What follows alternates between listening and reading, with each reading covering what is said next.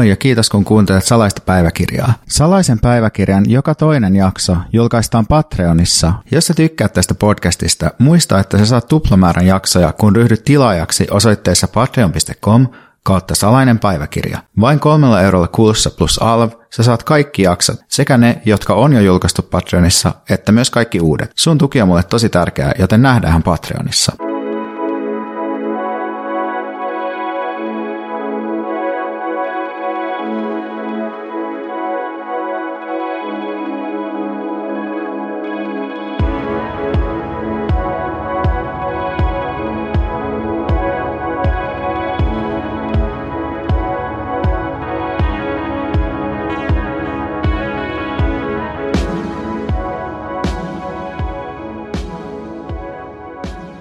Mä ajattelin puhua ulkonäöstä, mun äh, ulkonäöstä, mutta ulkonäöstä myös yleisemmin.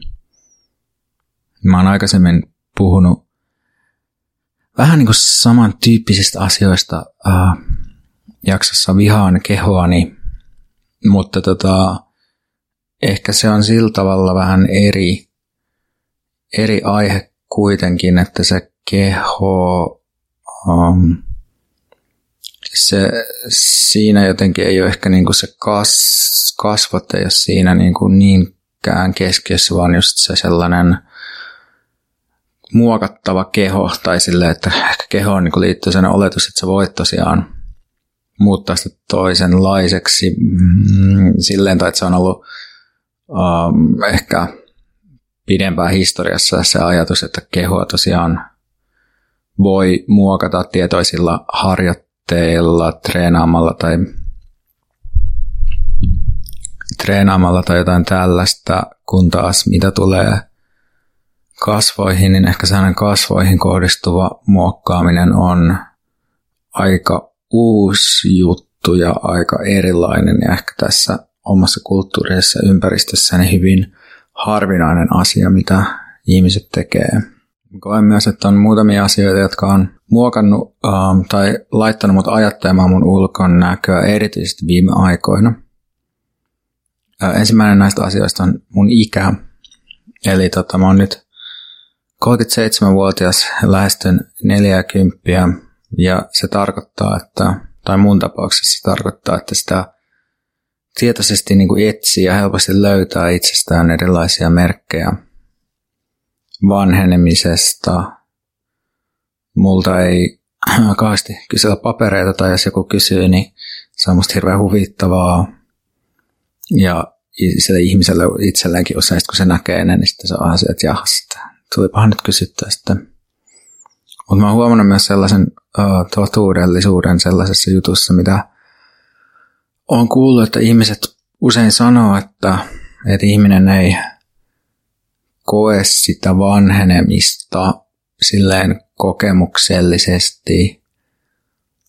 Että ainakin mulla se käsitys jotenkin siitä, että miltä näyttää ja vähän niin kuin se kokemus siitä, että minkä ikäinen on, niin se lukkiutuu jotenkin tiettyyn ikään, että sitä jotenkin kuvittelee, kuvittelee helposti näyttävänsä nuoremmalta kuin on tai kuin näyttää, kunnes katsoo näkee itse peilistä tai katsoo itseään rinnakkain jonkun nuoremman ihmisen kanssa, vaikka mulla on kymmenen vuotta nuorempi veli, tai katsoo jotain vanhoja kuvia itsestään, niin sitten se jotenkin taas niin kuin palautuu mieleen, että niin joo, että en mä näytäkään ihan tolta, vaan näytänkin tältä. Tämä ikä on sellainen, um, en tiedä, niin kuin, että tavallaan koen, että mä oon aika ok ikäni kanssa – mutta silleen, että siinä on niinku sellaista kiihtyvää jotenkin kuolema ajattelun lähenemistä, mutta silleen, että musta on aika sille ok niin kuin näyttää myös ikäiseltä, että se, mikä se, mitä se niin kuin lähinnä tuo välillä mieleen on se, että mä jotenkin joudun sillä pohtimaan erilaisia vaatteita sitä kautta, että voinko mä edelleen käyttää näitä ja vastaus on aina, että voin – ja sehän on tavallaan sellainen vähän niin kuin ikäsyrjinnällinen, sisäistetty ikäsyrjintäajatus, että ei voisi käyttää jotain vaatteita, koska ne ei jotenkin ikäsopivia että totta kai voi. Mutta sitten muita asioita, jotka on muokannut mun ulkonäköä, niin, niin urheilu on tietysti sellainen, joka muuttaa, muuttaa kehoa, varsinkin kun mä harrastan semmoista maksimivoimalla tehtävää lihastreeniä, eli kiipeilyä, niin se sitten kasvattaa tiettyjä erityisesti suuria lihaksia, niin kuin rintalihaksia, hauiksia, olkapäitä. Um, ja nämä muutokset tuntuu musta myös aika ristiriitaisilta, koska mä koen, että kasvavat lihakset tavallaan maskulinisoi sitä omaa kehoa. Et ei tässä nyt ehkä sellaista riskiä ole, että, että omista lihaksista kasvaisi semmoiset suuren suuret, mutta että omaa kuitenkin toive olisi, että pystyisi pysymään enemmän silleen, niin kuin, että olisi ennenkin, ennemminkin jäntevä kuin sellainen lihasmöykky. Mutta sitten tähän, tähän niin kuin lihasmuokkaukseen tai lihasten muokkautumiseen on liittynyt myös sellainen tietynlainen positiivinen kokemus, että nyt pystyy asioihin, joihin ehkä aiemmin ei olisi pystynyt. Eli on tämmöinen ulkonäöstä irrallaan oleva kehon toimintasäteen muuttuminen ja sen jotenkin mahdollisuuksien muuttuminen, että pystyy helposti kiipeämään puihin tai hyppimään korkeiden aitojen yli tai tasapainottelemaan vaikka veneen kannella paremmin, niin näähän on sellaisia hienoja juttuja. No sitten yksi vielä tällainen ulkonäköpohdinta on vaikuttanut asia on mun tukka. Eli mä oon niinku kasvattanut tässä viime vuosina pidempää tukkaa just oman ulkonäköni uh, tavallaan pehmentämiseksi tai feminisoimiseksi.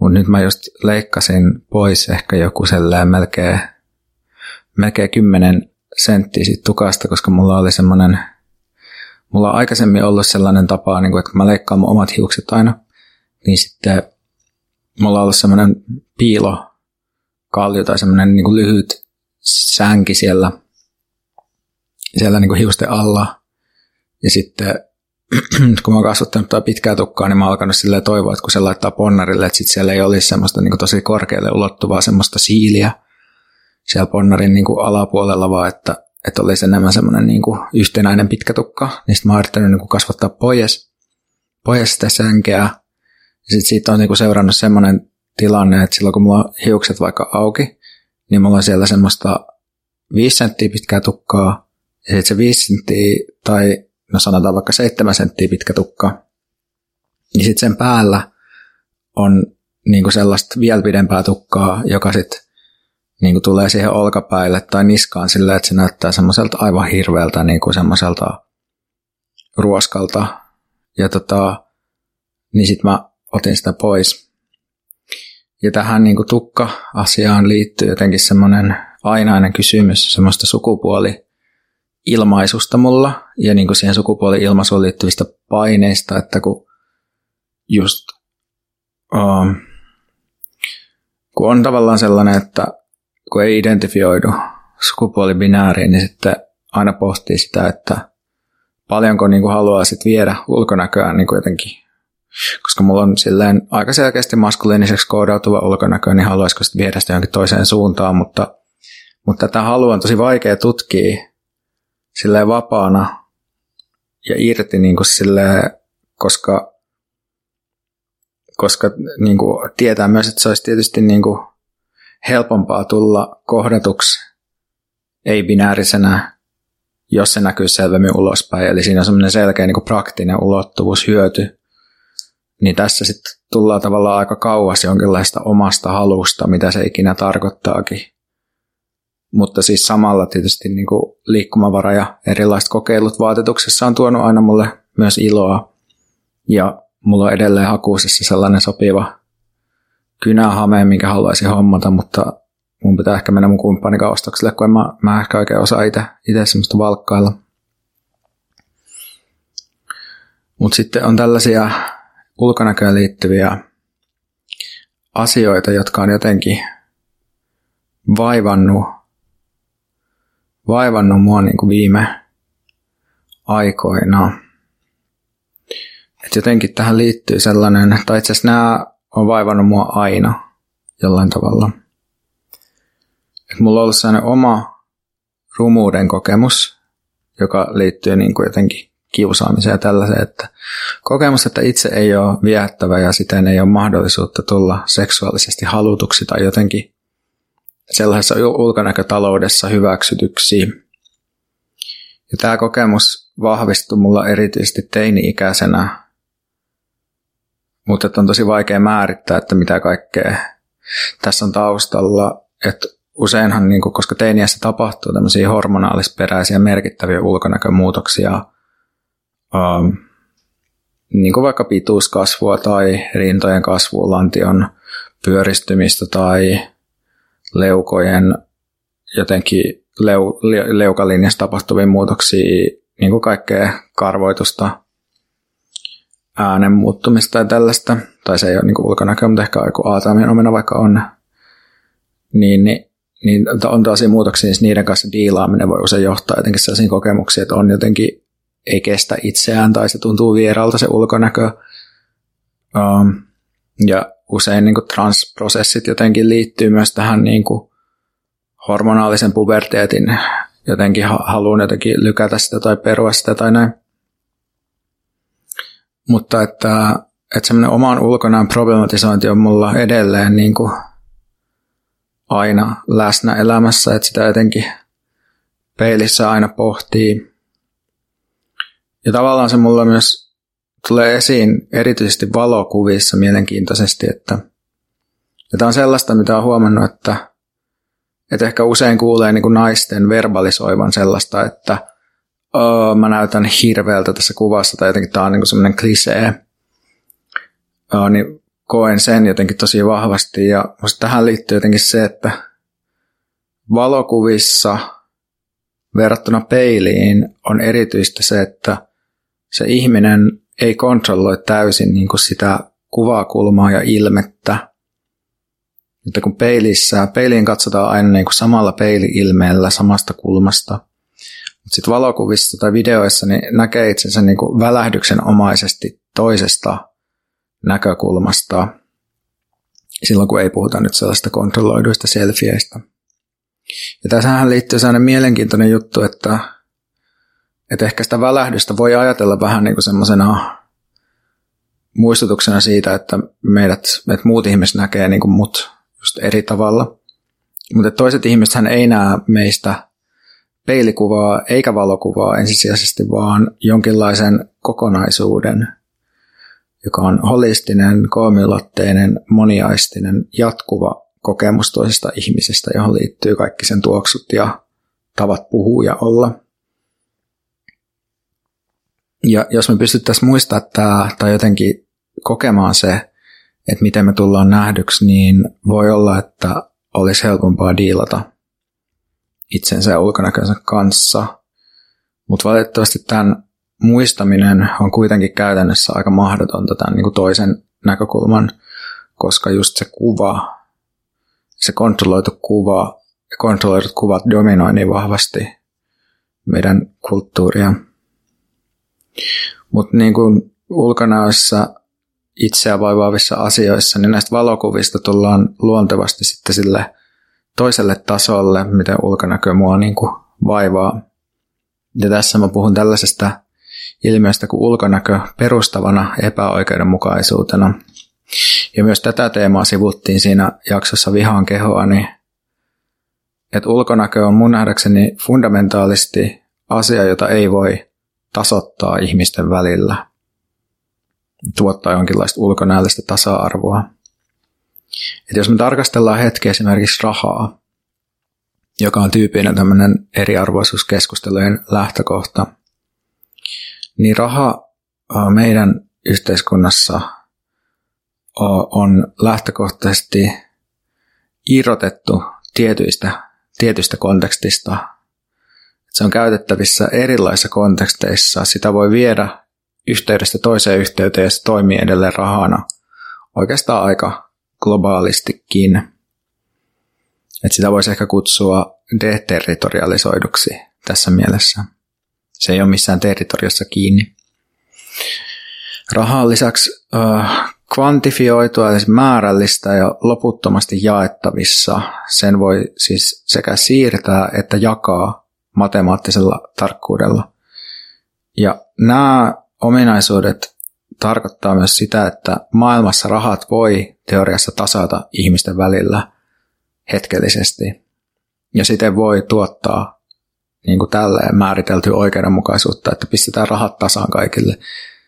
Tietenkin oikeasti tämä asia on todella, todella paljon monimutkaisempi, koska raha ei ole mikään pysäytyskuva, vaan usein niin kuin oleellisia asioita rahassa on esimerkiksi niin kuin ihmisen pääsy vaikka lainarahaan tai rahavirrat tai kyvyt käyttää rahaa ja yhdistää rahaa erilaisiin verkostoihin, joiden avulla ihminen pystyy vaikka tuottamaan lisää rahaa.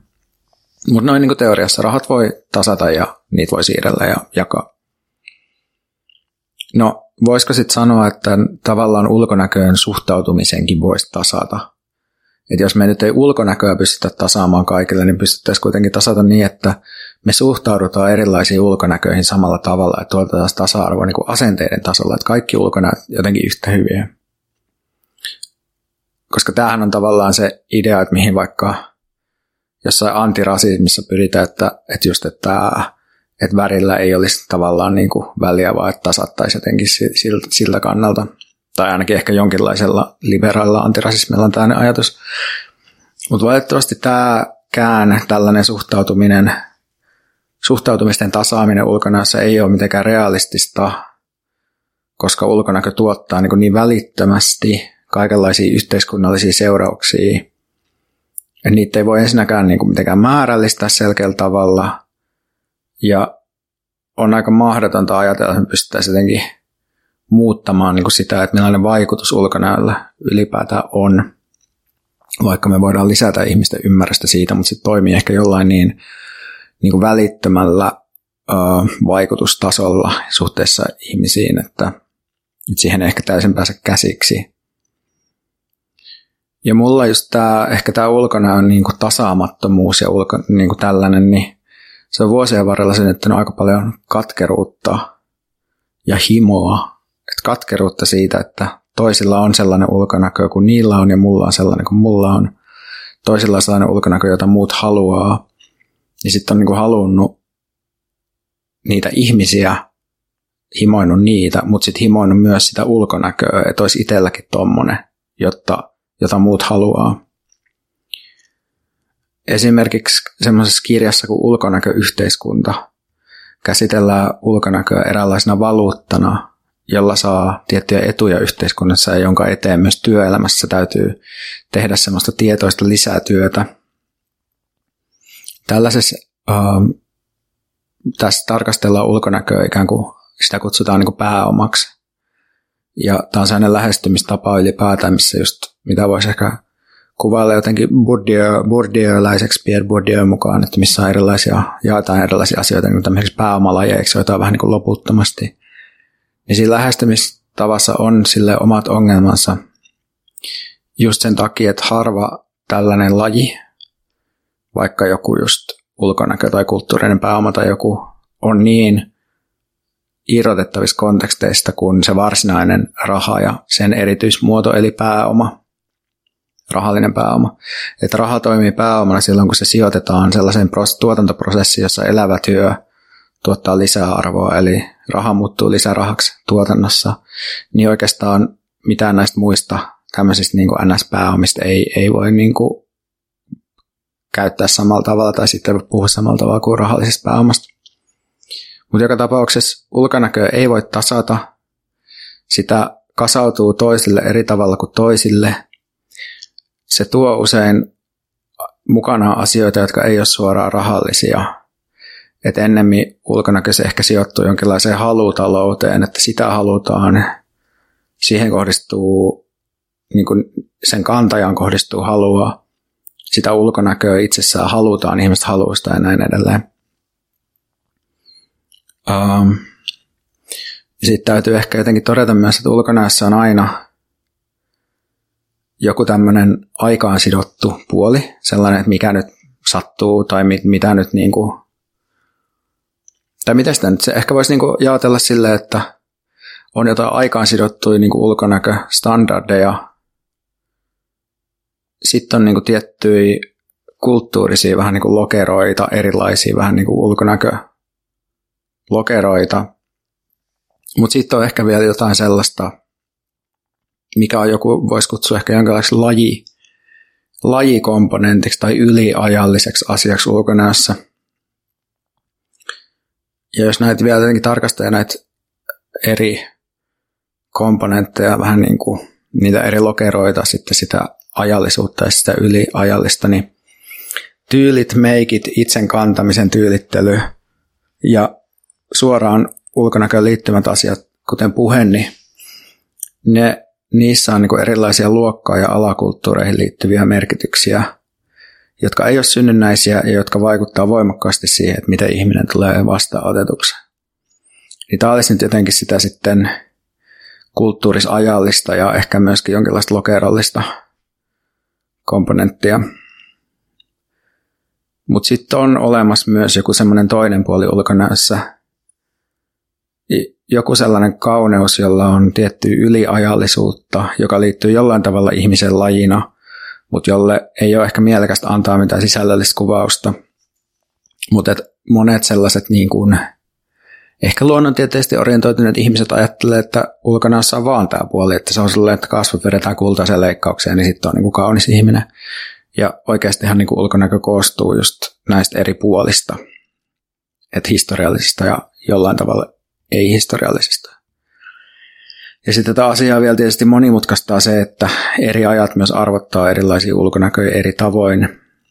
Että vaikka jos ihmisellä sattuu olemaan vaikka kehollista taipumusta laihuuteen, niin se voi tietysti tiettynä ajankohtana olla niin kuin jonkinlainen ulkonäköetu. Ja, ja me voidaan niin kuin todeta, että tähän niin kuin kulttuurisen komponenttiin ulkonäössä itse pystyy vaikuttamaan, että voi niin kuin muokkailla itseään ja tyylitellä.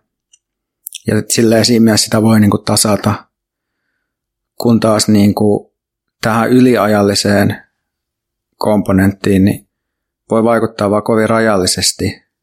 Eli sille siinä mielessä niin kuin, tässä niin kuin muodostuu se tietty fundamentaali ulkona epäoikeudenmukaisuus, että siihen yliajalliseen komponenttiin ei niin kuin pääse käsiksi ainakaan hirveän paljon. Ja mun mielestä tämä on vaan itsessään niin kuin kiinnostava umpikuja, että kaikkea ei voi tasata. Että jotkut epäoikeudenmukaisuudet on nieltävä ja niiden kanssa on elettävä. Ja ehkä se on jotenkin sellainen niin kuin tietynlainen nöyryyden lähde tavallaan, että me voidaan lähteä niin kuin me voidaan lähteä niin kuin muuttamaan maailmaa, mutta meidän täytyy myös hyväksyä, että joitain aspekteja me ei täysin pystytä ehkä muuttamaan. Ja tämä joku fundamentaali rajoite harvoin sitten pääsee meidän keskusteluihin saakka. Eli jos vielä kertaa, niin että jotenkin näen ulkonäössä sellaisia asioita, joihin me voidaan vaikuttaa ja asioita, joihin me ei voida vaikuttaa – ja näin myös, että ulkonä, ulkonäön tasaaminen niin kuin muokkaamalla ihmisten ulkonäköä tai muokkaamalla ihmisten asenteita ei lopulta voi saavuttaa niin kuin kaikkia eikä niin kuin täydellisesti toimia. Ja sen takia täytyy jossain määrin hyväksyä joku tällainen epäoikeudenmukaisuus. Oliko tässä mitään järkeä? En tiedä. Jos sun mielestä oli tai ei ole, niin sä voit lähettää palautetta sähköpostilla osoitteeseen hyvin salainen päiväkirja at gmail.com.